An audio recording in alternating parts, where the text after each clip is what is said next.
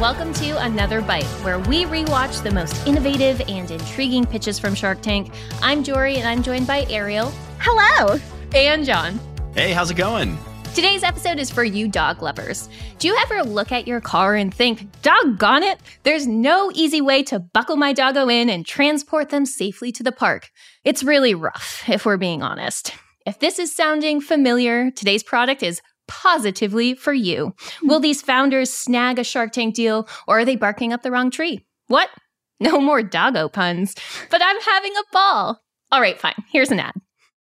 There's no secret formula for better service throughout the customer journey, but there is the all new Service Hub from HubSpot. By bringing service and support together in one powerful platform, you can deliver the best experiences for your customers and your teams. Free up time for your reps to focus on complex issues with an AI powered help desk. Also, you can easily support, strengthen, and grow your customer base. Secrets out, HubSpot Service Hub is a game changer. Visit HubSpot.com slash service to do more for your customers today. In today's episode, we have ZugoPet, and ZugoPet comes to us from founders Carolyn and Jules, and they're asking for $100,000 for 10% in their business, which is a million dollar valuation. Now, ZugoPet is trying to solve for the problem that it's tricky to travel with dogs, right? Securely fastening your dogs can be pretty dangerous. And as we see by these wonderful crash test simulations of pooches flying out of their carriers, no dogs were harmed in the making of this episode, by the way. You know, it can be quite dangerous if you don't have your little pet properly secured. So, Zugo Pet is here to help. And Zugo Pet is a car seatbelt for dogs that sort of looks like a crash harness, right? That you dangle off the back of your seat and your dog is just firmly strapped into your seat. And it's interesting because it actually causes the sharks to start all laughing because it does look a little strange to have your little pooch just hanging from a seat because it suspends the dog against the seat, which apparently protects their spine. This product comes also with some attachments where you can carry your dog from the seat into this adjustable baby Bjorn so you can really take your dog on the go. But thinking about our product and our pitch and our founders, what are some of our initial thoughts of ZugoPet? Oh boy, this is a hard one to talk about mm. because I don't want to tell anybody that their dog shouldn't survive a car accident. Oh. I don't want to tell anybody that. we got the morbidness. If I had a dog, I couldn't do it. I couldn't do it. I don't disrespect you if you want to do it. I can't do it. It's too much. It's a doggy rocketeer pack. It holds your dog upright and straps him to the seat. I know. Like when they showed the safety test, I gasped at first because I thought it was a real dog. Yeah. Like it took me a moment. So I get what you're saying, Jon. Yeah, I, it's not for me. I don't think I'm doing that for my dog. You're not going to strap him in. not like that. I mean, can't you just? I mean, I get it. I know they're right. I guess if you're going to put a dog in a car, you should strap it in safely. This is like an untenable position for me to even talk about because like now I'm, I'm like the dog hater because I don't want to like save dogs' lives, but I just it's just too much. They've gone too far. They're out of control.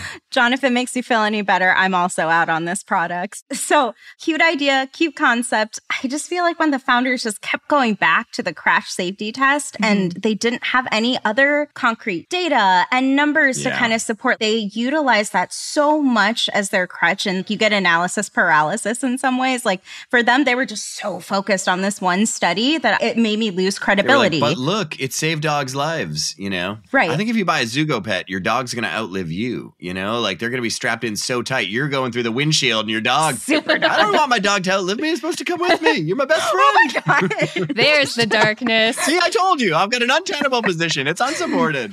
Okay, but like, let's talk about the numbers that they did talk about. It's retailing for $160. 160 bones. That, that I couldn't justify That was a it. firm number that while we don't know how many dogs die a year in car accidents, we do know that this one costs $160 to save. Woof. But, you know, even with its steep price tag, they're selling them. Year to date, they were talking about $180,000 in sales, all on organic and word of mouth marketing. So, like, clearly there's an audience. Yeah, they're selling cute. Yeah. They're selling something that's comical. Like, of course, people want to buy one and snap so cute photos of their dog hanging from their back seat. Of course, the earned media is there. But besides that, I just don't. But so you said that they were selling cute, but Mark was like, there's benefits to selling cute, but I do think that this is actually a product that would most benefit for selling fear. And like, that's where I saw like some misalignment between Yeah. the pitch and us seeing all these crash dummies of dogs like smash into walls. slow But then they're like, oh, but it's like this cute baby Bjorn. If you buy the add on and you can carry your little dog. right. Yeah, Jorie, that's a great point. So I felt like it was misaligned. ADT doesn't go market for like the fact that you're having popcorn and watching a movie. Like, you know, they're not, they're not, yeah. there's a major disconnect there. Yes. Good point, Jorie. And like on top of them not really having concrete numbers. I think at one point the founder was even like, "Oh, you know, this is an 80 billion dollar industry." Just like throws out this random number and it's like in crash testing, like dummy testing because there's no way that the dog seatbelt market is 80 billion dollars. No. We don't get any pushback from the sharks, but like where did that number come from? Yeah. I actually did some market sizing for this product. Okay. I did a Thank little you. research. I did some market sizing. It's a market of 10. I think there's 10 buyers of this product in the world, Okay. probably. like, it's nobody's going to buy this thing for 160 bones. No way. the total addressable market is 10 people. Yeah.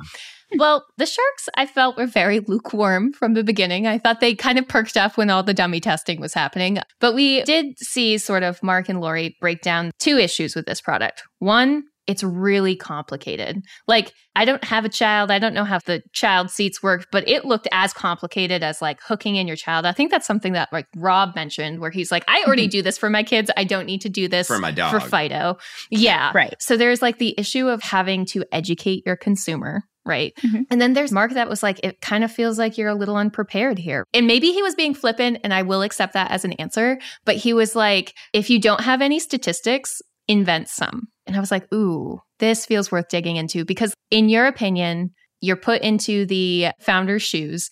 If you didn't have the statistics on like how many dogs die a year, how would you like bring data onto your side and like tell the story of this product if there are literally no studies done on the problem this product is solving for?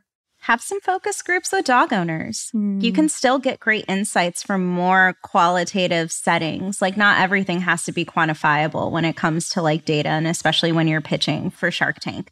I would also encourage if they had any conversations with any vets, because like that was also my other biggest piece is like, is this comfortable for the dogs? Like the dogs are literally shaking. Mm. They're like there hanging. Any, right. Is there any data around, you know, this puts less strain on their bones and their joints so they have less like joint issues? So, like, I, I get it. Like, you want to keep your dog safe, but like, have more of those kind of like story points that you can easily weave into your narrative. Like, you don't need to have always the super hard facts, especially if you're willing to put money into crash studies, then you should be putting some money into other studies. User as well. research Yeah. or something. Yeah. For sure. Similar to valuations, market sizing is also made up. You can literally go and do some estimates. You can say, I know how many people there are in the world. I know what percent of people, in theory, buy dogs.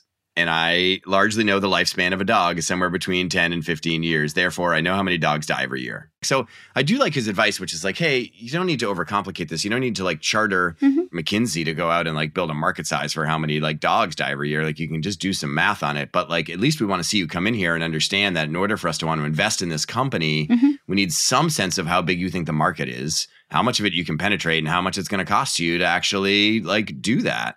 Yes. What were your thoughts of like the naming Zugo Pet? Any initial like branding thoughts on that? It's not Neopets.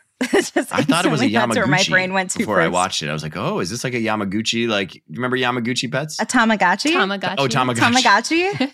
Yamaguchi. What's I like that. Yamaguchi? Yamaguchi is a figure skater, just FYI. It's a region of But Japan. you were oh onto my something. god, Wow. Tama, what are they called? it's a Tamagotchi. Ta- I never had a Tamagotchi. Tamagotchi. Tamagotchi. I wasn't wealthy like you two when I was a child. I couldn't afford a digital pet. I, I had like the McDonald's knockoff. More of a generational thing. Yeah. No, I never had a Tamaguchi. uh, yeah.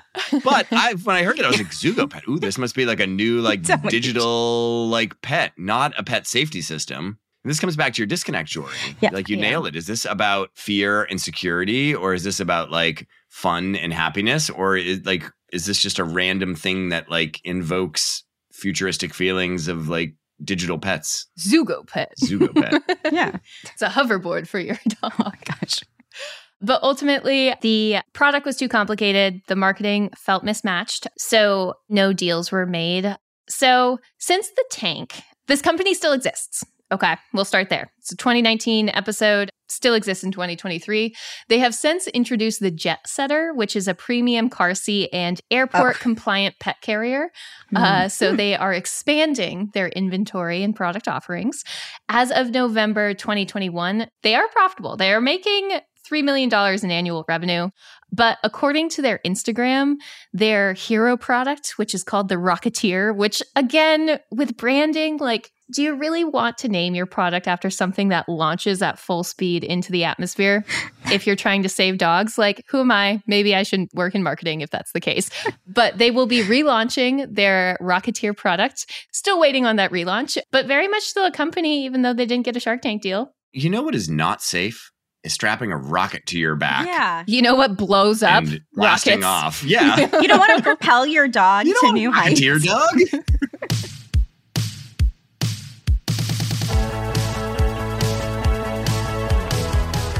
Today's episode was written and produced by the mythical Matthew Brown. Additional support comes from Melanie Romero and editing from Robert Hartwig. If you're a fan of the show, meh, even if you're not a fan of the show, tell a friend. Word of mouth is the best way to support the show. That does it for me. We'll see you next episode here in the tank for another bite. Create Like the Greats, hosted by Ross Simmons, is brought to you by the HubSpot Podcast Network, the audio destination for business professionals. Each episode hosts an in depth analysis of some of the greatest creations and creators of all time, along with deep dive conversations on the creative process that went into building companies and brands. If you like learning about history or learning about the creative process, you'll like this podcast. Listen to Create Like the Greats wherever you get your podcasts.